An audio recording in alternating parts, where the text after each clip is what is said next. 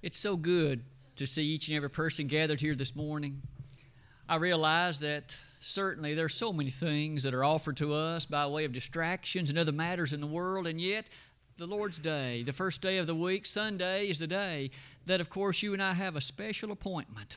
It's our determination to always be in the assemblies because therein we realize that that's what God has commanded, but it's also good for us. It gives us a proper focus and a proper consideration of that which is our sojourn on this earth, and in so doing, of course, it lets us always have the encouragement and the instruction so that we can live as God would have us to do it. I'm so thankful for each of the opportunities that God gives us to serve Him, aren't you? This morning, as we give a thought for the next few moments to a lesson, as you can see on the wall to my left, entitled Distinguishing Gender, we're going to use that text that was just read a moment ago. Andrew read from the 22nd chapter of Deuteronomy. You may want to keep your finger positioned in that place. We'll be looking at a number of other verses as well. But let me use this opening statement to help us consider these introductory remarks.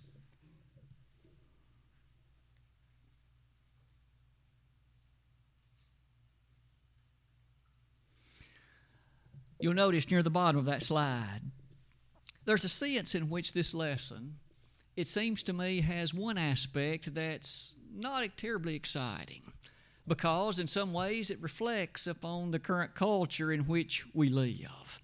It has something to say that's so extremely sad in the sense that it would appear that culture has arrived at the point where what once was obvious and what once was so naturally understood that nobody needed instruction on the truth. But now, sadly, that appears not to be the case. You may have heard on the news in recent weeks, yea, recent months, in which the matter of gender has occupied such a particular case of confusion that you and I can almost claim to be dumbfounded as to how such a state could ever have arrived. You'll notice at the bottom of that slide, we're going to develop some things from the Word of God that I hope will be reminders to you and me that, of course, though culture may so often make proclamations, may we ever remember the words of James 4, verse 4. Ye adulterers and adulteresses, know ye not that friendship with the world is enmity with God? Whosoever therefore will be a friend of the world is the enemy of God. And it doesn't matter how persuasive or how eloquent the world may make proclamations or statements. If it disagrees with the Bible, if it disagrees with the truth, then what the world says has to, in fact, be overlooked or neglected in the sense of what it demands. This next slide will be one.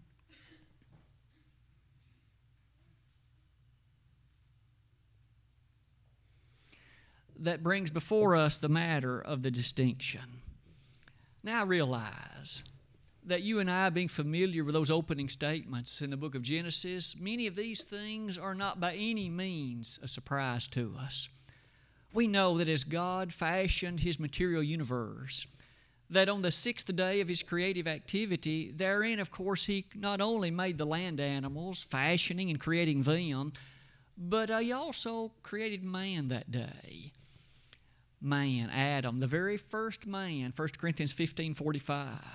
There was not a long evolutionary process that finally led up to Adam. God made him as the first man that day. As Paul highlighted that feature again in 1 Corinthians 15, he used that to powerfully make note of the fact that whereas Adam was the first man, it was, of course, through Adam that sin entered the world. And it was, of course, through him and his activities that he recognized finally his separation from God. When Adam, of course, was created, we realize that there was something that God recognized that was not good. At that moment, the man was alone, Genesis 2:18. And we remember as that chapter closes that God brought into reality the woman. He created Eve. She, too, did not develop from a long evolutionary process. She was created from Adam's side right on the spot, and not only that, she was married the same day she was created. Kind of amazing, isn't it? You might appreciate then that in that observation, these initial comments, God fashioned the man, He fashioned the woman. It is true that you can make note of some similarities about the nature of those events, but it's also true that there are some notable differences. Men and women are different, and I don't mean just physically. We understand that they have differing perspectives, their psyche, the opportunity that they often utilize to approach a subject. It just seems to be basically different. It's not to say that one is always right or the other is always wrong, but it is to note that the Bible has a respect for that which is that distinction. Maybe in light of that, you'll notice the human family, it seems, has arrived in this modern age such that there isn't always a respect for that distinction between male and female.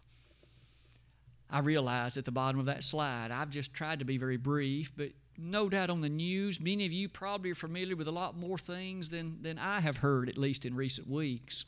But you'll notice there now is encouragement. Sometimes males are encouraged to develop their feminine side. They're encouraged to let their hair be such that in some ways it's difficult to tell they're a male. Their hair looks like a female. They wear jewelry like a female. And it's often the case that that is encouraged. It's not only condoned, again, it's even encouraged, at least by some.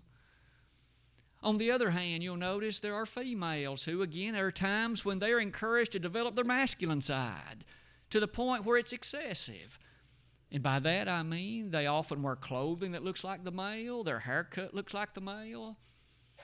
Sometimes they're even encouraged to allow certain features of their voice and otherwise to more closely mimic the masculinity of things. I might say, in light of all those things near the bottom of that slide, that kind of encouragement you and I now have seen taken to a whole new level. In this modern consideration in which there's tolerance for everybody and everything, no matter what your viewpoint, no matter what your perspective, suddenly we're supposed to believe that it's fine. There now are circumstances in which adults, circumstances in which administrators and those who have significant influence are encouraging youngsters and encouraging youth not to be committed to a gender. You're too young to know whether you're actually a male or a female. You need to allow that to develop, and then you make the choice later. And so youngsters in schools are being allowed to not make a determination of their gender because at that point they claim, I don't know yet. Really? It's a sad thing to consider the kind of confusion that's allowed to reign supreme sometimes, isn't it? Doesn't it sound a bit about like, at least in principle, the scenes of Isaiah 5 when they were calling good evil and evil good, light darkness and darkness light, bitter for sweet and sweet for bitter? Now that kind of issue reminds us, if one allows those considerations to rest in the mind of this youngster and then that's allowed to fester and develop, it's no wonder that when the teenage years arrive, what confusion will reign supreme. And not only confusion, but very harmful things for that individual as he or she then is supposed to walk productively through life. The Bible doesn't leave us in any consideration of this confusion, does it? You'll notice on this next slide, I keep going the wrong direction. My apologies. The considerations on this particular slide lead us, among other things, to that passage that was just read in our hearing a moment ago. When God created Adam and Eve on that sixth day of His activity, that creation activity, we notice it says in Genesis 1:26 and 27, "Let us make man in our image." Now you'll notice in that verse it makes note in reference to both the male and the female. Both bear the very image of God, in the sense that both are very important and very worthy and very special. And therefore, males or females, either one, can't claim that the other is inferior in the sense that God doesn't have any desire for or work for the other, but rather it's an understanding that each one are made in a way that should be respected for the way that God fashioned them. Those differences that God has embedded within the human frame as male and female, those are to be understood and at least respected for what they make possible. You'll notice then that brings us to that lesson text. Don't you find it intriguing that in the midst of this ancient era, it was not what you and I would call the modern age. Moses wrote these things in Deuteronomy 22. This was before the children of Israel entered into the land of Canaan. It was while they were yet soon to enter that land that Moses made this statement, and I have listed it on the slide for your consideration. The woman shall not wear that which pertaineth unto a man, neither shall a man put on a woman's garment. For all that do so are abomination unto the Lord thy God. Now I would ask you to notice that that language seems so very strong, doesn't it? Here in the midst of this ancient time, when Moses addressed the children of Israel speaking for the great God of heaven, he powerfully and directly said, the woman shall not wear that which pertaineth unto a man.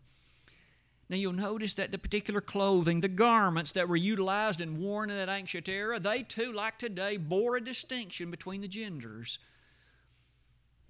You and I perhaps at times recognize how far the human family has come. Think about all the kinds of clothing today. The kinds of clothing a woman can choose to wear, the kinds of clothing a man can choose to wear. Although their choices may have been much more limited in the ancient era, God nonetheless said a woman is not to wear what pertains to a man. There should be a distinction in what she wears to recognize the fact that it does not bear the matter of masculinity. Not only that, you'll notice the next matter, of course, addresses the man just as surely and just as directly. Neither shall a man put on a woman's garment. Maybe you and I can pause for a moment and assert then that even in the midst of that ancient culture, God understood and He embedded within their good thinking a proper respect for the genders. The woman was not to conduct herself by way of behavior or clothing in such a way that it was confusing whether she was a female. And by the same token, the man was not to conduct himself or make presentation of himself in a way that would permit confusion as to whether he was a male or not. It was to be understood, and it was to be embedded even in what they wore. Maybe, though, the last statement of that verse is the most telling of all. For it says, those that do so are abomination unto the Lord. That carries with it such sting, doesn't it? Maybe, like myself, the hair nearly rises up on your neck when you hear how seriously God took this. We know there are lots of other crimes, sins, if you please, in that Old Testament era that were described with the word abomination, and this is one of them. The failure to respect the differences in the genders. It was so serious that God said it's an abomination.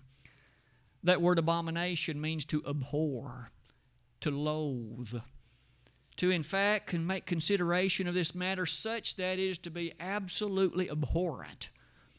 And notice, God hates this. No wonder in light of all those things, you and I can make some obvious conclusions.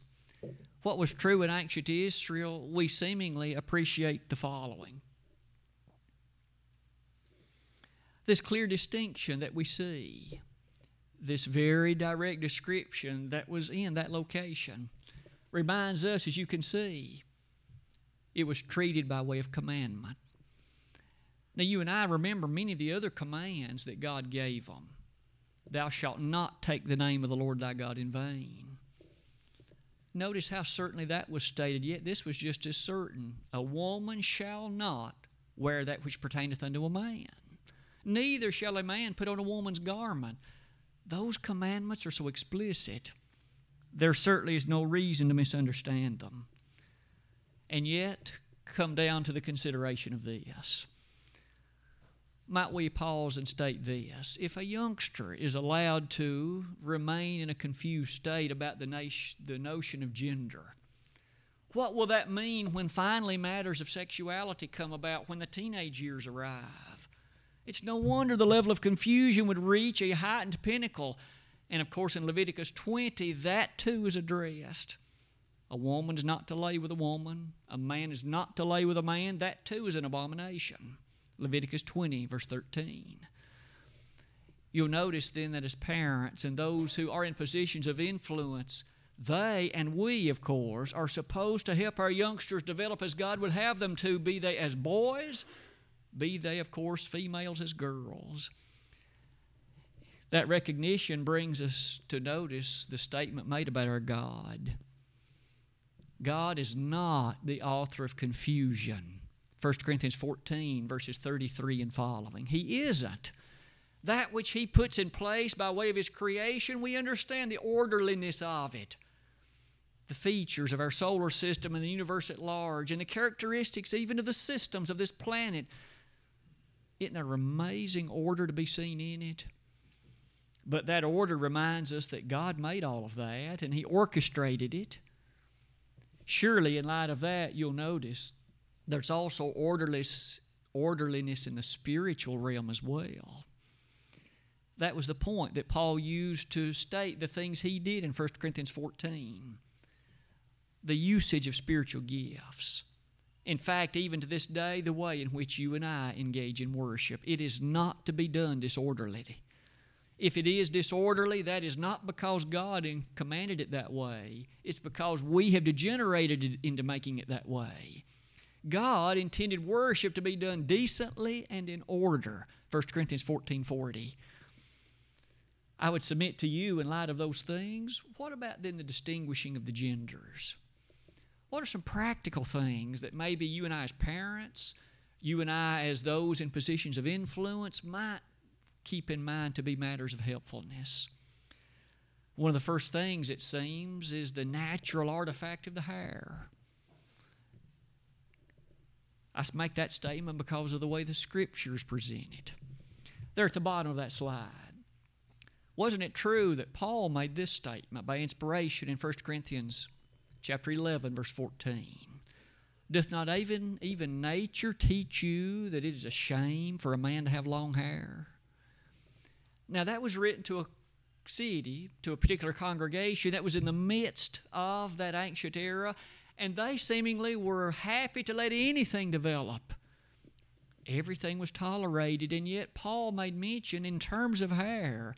Even nature teaches you that a man with long hair is not a thing to be appreciated. It's a shameful thing. Might I ask today, then, that you and I notice a culture that seems in many cases not to respect that idea.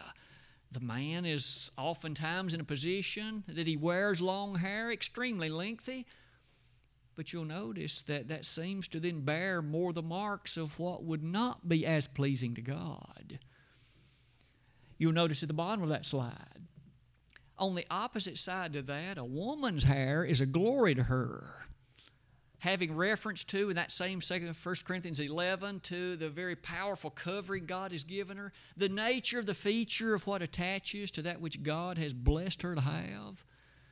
But now that distinction is a natural part of the Word of God, isn't it? No one has written it into it. That's what the Holy Spirit said. Thus, it's wonderful for a young girl to have long hair, but not for a young boy. That would be sending to him the wrong message of what should be properly understood about the masculine way God would have him to be. He was made differently than a girl. That difference, maybe at the bottom of that slide, does lead us to note this now. The word long does occur in that verse. And many have noted God doesn't define how long is. But I think most of us would agree that if the hair is long enough on a boy to where he can be confused with a girl, that's too long. It has arrived at the point where surely one can appreciate the whole basis for it, namely that verse, has been exceeded. When you and I think about the nature of the hair then, that's one of the distinguishing characteristics. And back in Deuteronomy 22, it was the garments. They were understood, of course, in that era to be distinct as well. When you and I develop that even more carefully, what other differences do exist, of course, between the male and the female? Differences, of course, besides their physical characteristics. We noted earlier in the lesson, isn't it true that God fashioned men and women in a different psyche so often? in the sense that they honor and adore things in different ways. I say it that way with care. They both may adore the same object, or it may have great respect for it, but it's developed and it rests in the mind in a different way in a man than it does in a woman. Many have written books. You may remember perhaps the most famous one, Men Are From Mars, Women From Venus. I never read that book, I admit, but the fact is it gained worldwide notoriety for trying to highlight the differences between the way a male approaches something and the way a female does. Think back to that consideration, if you would, for a moment, in relation to the modern confusion of our culture, in which that line between the male and female seemingly is being grayed more and more. That's really not good, is it?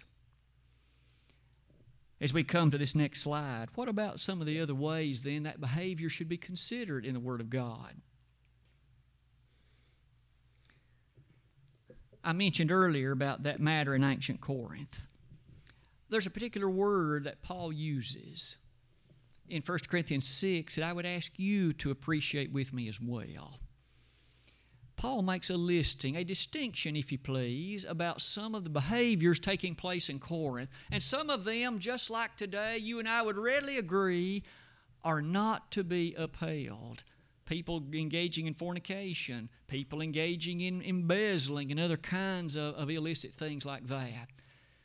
You and I would be so quick to agree that's not right. But now, in that same listing, it's somewhat interesting that Paul uses the word effeminate. There were those in Corinth who were effeminate. Now, might I ask, what does that word mean? It likely is a term that we don't use very often today. It likely is a term that is very much reserved. Well, I've asked you to notice the following definition. When Paul made reference to these that were effeminate, and that they would not enter the kingdom of heaven, that alone is a serious issue. That alone is a very strong condemnation of this behavior. And yet the word effeminate means having qualities generally attributed to women. In other words, here's a male acting like a female. He is not respecting the fact that he was made as a male. Now, I know very well, and it has been on the news so much that maybe most of us are a bit tired of seeing it. Individuals that become a woman, though again he was a man. That kind of sadness kind of keeps us to the following observation. I've just listed for you Webster's Dictionary of the word effeminate. I would ask you to notice what the Greek word meant. I think you'll notice some similarity. In fact, a strong one at that. Malakos is the word that is translated in that particular place of 1 Corinthians 6 as this word effeminate. That word literally has reference, again, to one that's unmanly. One, as you can see, that does include not respecting the sexuality with which he was made. That seems like a very critical issue as it relates to our modern culture, don't you think? And yet here, as Paul addressed that very matter, it had to do with this very failure on the part of some in ancient Corinth. Might we ask the question, has anything changed in that regard? Does God still view this the same? It was written in the New Testament era, wasn't it? And the law of Christ shall remain until the end of time. It is true that what was written in 1 Corinthians is still so important for us to understand. Malakos had reference to the same kind of failure to respect the difference in gender. Now, it was, of course, for those on the male side. Here's a male acting like a female, not respecting the very character of the masculinity with which he was made. That sadness maybe brings us to the bottom. Think how often the roles of male and female are respected by God in the pages of the New Testament. I would bring to your attention 1 Timothy 1, verses 9 and 10. Even in that occasion, as Paul addressed a completely different city, here it was the city of Ephesus. They were having some who were having this issue and problem, and it was condemned as strongly for them as it was for Corinth. I would use all these verses to at least help us put in mind Certainly we have a degree of sadness for someone who is as confused as this. But the fact that God's Word makes these statements helps us realize God's Word must always be respected and must always be upheld. As we close that slide and think about this next one as well, I would ask you to consider these conclusion thoughts. I'd like to develop them rather thoroughly, if I might. Some of the parts of this, I think we ought to consider in light of our study this morning with a few additional considerations. First of all, at the very top of that slide, we have discussed the fact that God has highlighted in His Word the great honor that goes with being a woman or of being a man. In the New Testament, Paul, in fact, will even so proudly say in Galatians 3:28, neither Jew nor Greek, neither male nor female. Women can be saved just the same way men can. It's the same plan of salvation for each one, the same consideration of opportunity to be a child of God, the same beauty that goes with the fact of being a member of God's family. Christ's blood was shed for a female just as much as for a male. Now, that too brings us to perhaps observe this. Making that statement of the fact that there is no indignity does bring us to note this. There are clearly differences between men and women. In fact, in the church, there are certain things God has not given for a woman to do. She is not to teach or to usurp authority over the man. 1 Timothy 2, verse 11 and 12. Therefore, we recognize God made the consideration that in light of what happened in Eden and given the way in which He fashioned her, she was not made for that kind of office or those kind of activities. She, of course, was made for different things in the sense that there are works that she can do. Now, considering that, might we also notice as we have desire to be respectful of what God has asserted, might we also note this? Society typically sees this very differently. Many, of course, consider that a woman and a man each ought to be able to have the right to do anything that each wants and with equal equality. We notice, though, in light of all those things, the statements of our lesson today bring us back to realize this. May we carefully distinguish the genders in every way that's in harmony with the Word of God, wishing, of course, to lift high the banner of what God has taught us. That even brings us to note, of course, the behavior of our families, the way in which we understand that the husband is given certain duties, and they are not to be mixed up with the duties of the wife. Each, of course, make complementary notion to the success of that family. Wasn't it true? The women were told, the wife was told, you guide the house. Now, we notice that statement was told to her. It also told her to love her husband. Titus 2, verse 4. Now, as you think about those, consider the case of what else was directed to her. There's a very interesting statement found in Ephesians 5, verse number 33. I would ask that you notice that particular passage with me as we come to a point of observation again about this segment of the lesson. Ephesians chapter 5, verse number 33. In the midst of this discussion in which Paul was highlighting the church and its relation to Christ, he used the relation of a husband to his wife to help explain or at least give us some principles of understanding. But there's a very interesting statement when he arrives at verse 33. It says, nevertheless, let every one of you in particular so love his wife even as himself. So husbands, you and I are told expressly that we must love our wives, even as Christ loved the church and gave Himself for it. Husbands, we've been given a great task. And our wife will reciprocate that love when we love her the same way Christ loved the church. But now may I ask, as she, of course, feels the degree of our love to her, look at the last part of that verse. Look at this particular duty or this particular notion that's given to her. And the wife see that she reverence her husband. I've always thought that was a very interesting presentation, and I'm sure you'd agree with me. You and I probably have it ingrained in our thinking that the word reverence, of course, attaches to worship. Now, may we say, no man, not even husbands, are to be worshipped. I'm sure the wives won't be bothered by that assertion. But you'll notice one of the other definitions that's often attached to that word reverence. It goes along with great respect. May we say then, one of the duties given to the wife, in addition, of course, to guiding the house, in addition to loving her husband, notice here, is to have reverence for him. And that again means to have a deep-seated respect for, again, that which is his duty as given to him by God. May we say then that that's one of the most beautiful things that God made different between a man and a woman. There are certain things to which a woman responds. We know that commitment is very important to her, and it should be. And we understand that conversation is very important to her, and it should be.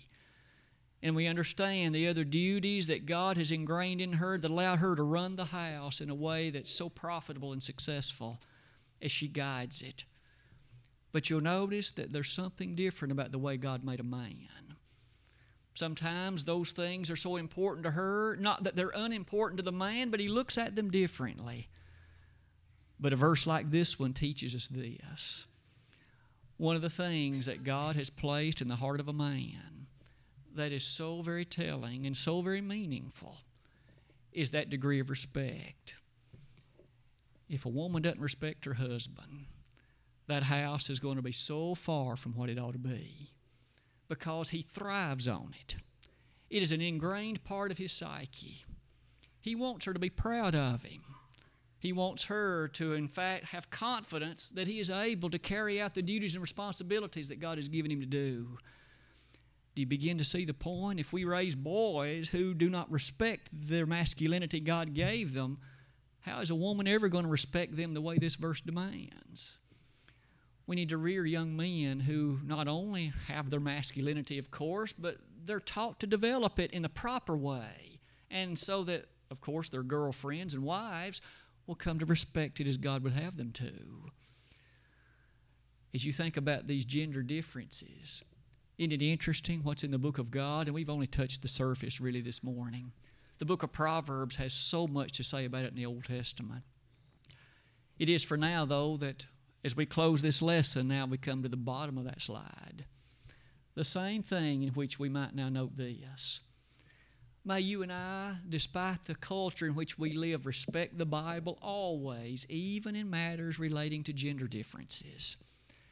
And as we do that, of course, we'll not be hateful about it, but we will be truthful. Today, as you think about yourself, I mentioned earlier that male or female, either one, has opportunity to approach the blood of Christ. And in fact, the gospel plan of salvation is the same. Today, if you aren't a member of that body, if you've never rendered initial obedience to the cause of the Master, please think urgently about your situation. I would ask that you keep in mind God's plan of salvation, of course. You need to hear the gospel and believe Jesus to be the Son of God, repent of your sins, confess His name as the Son of God, and be baptized. At that point, living faithfully till death, what a sweet, eternal reward is yours. But if you have erred from faithfulness, if you have begun to engage in things in a public way in which others recognize that your life is not a mirror of the truth of God, why don't you make confession of those things, repent of them, come back, of course, unto God. He'll be happy upon your repentance and confession, of course, to forgive those sins. If we could be of help to you today in that regard, we'd be delighted to do it.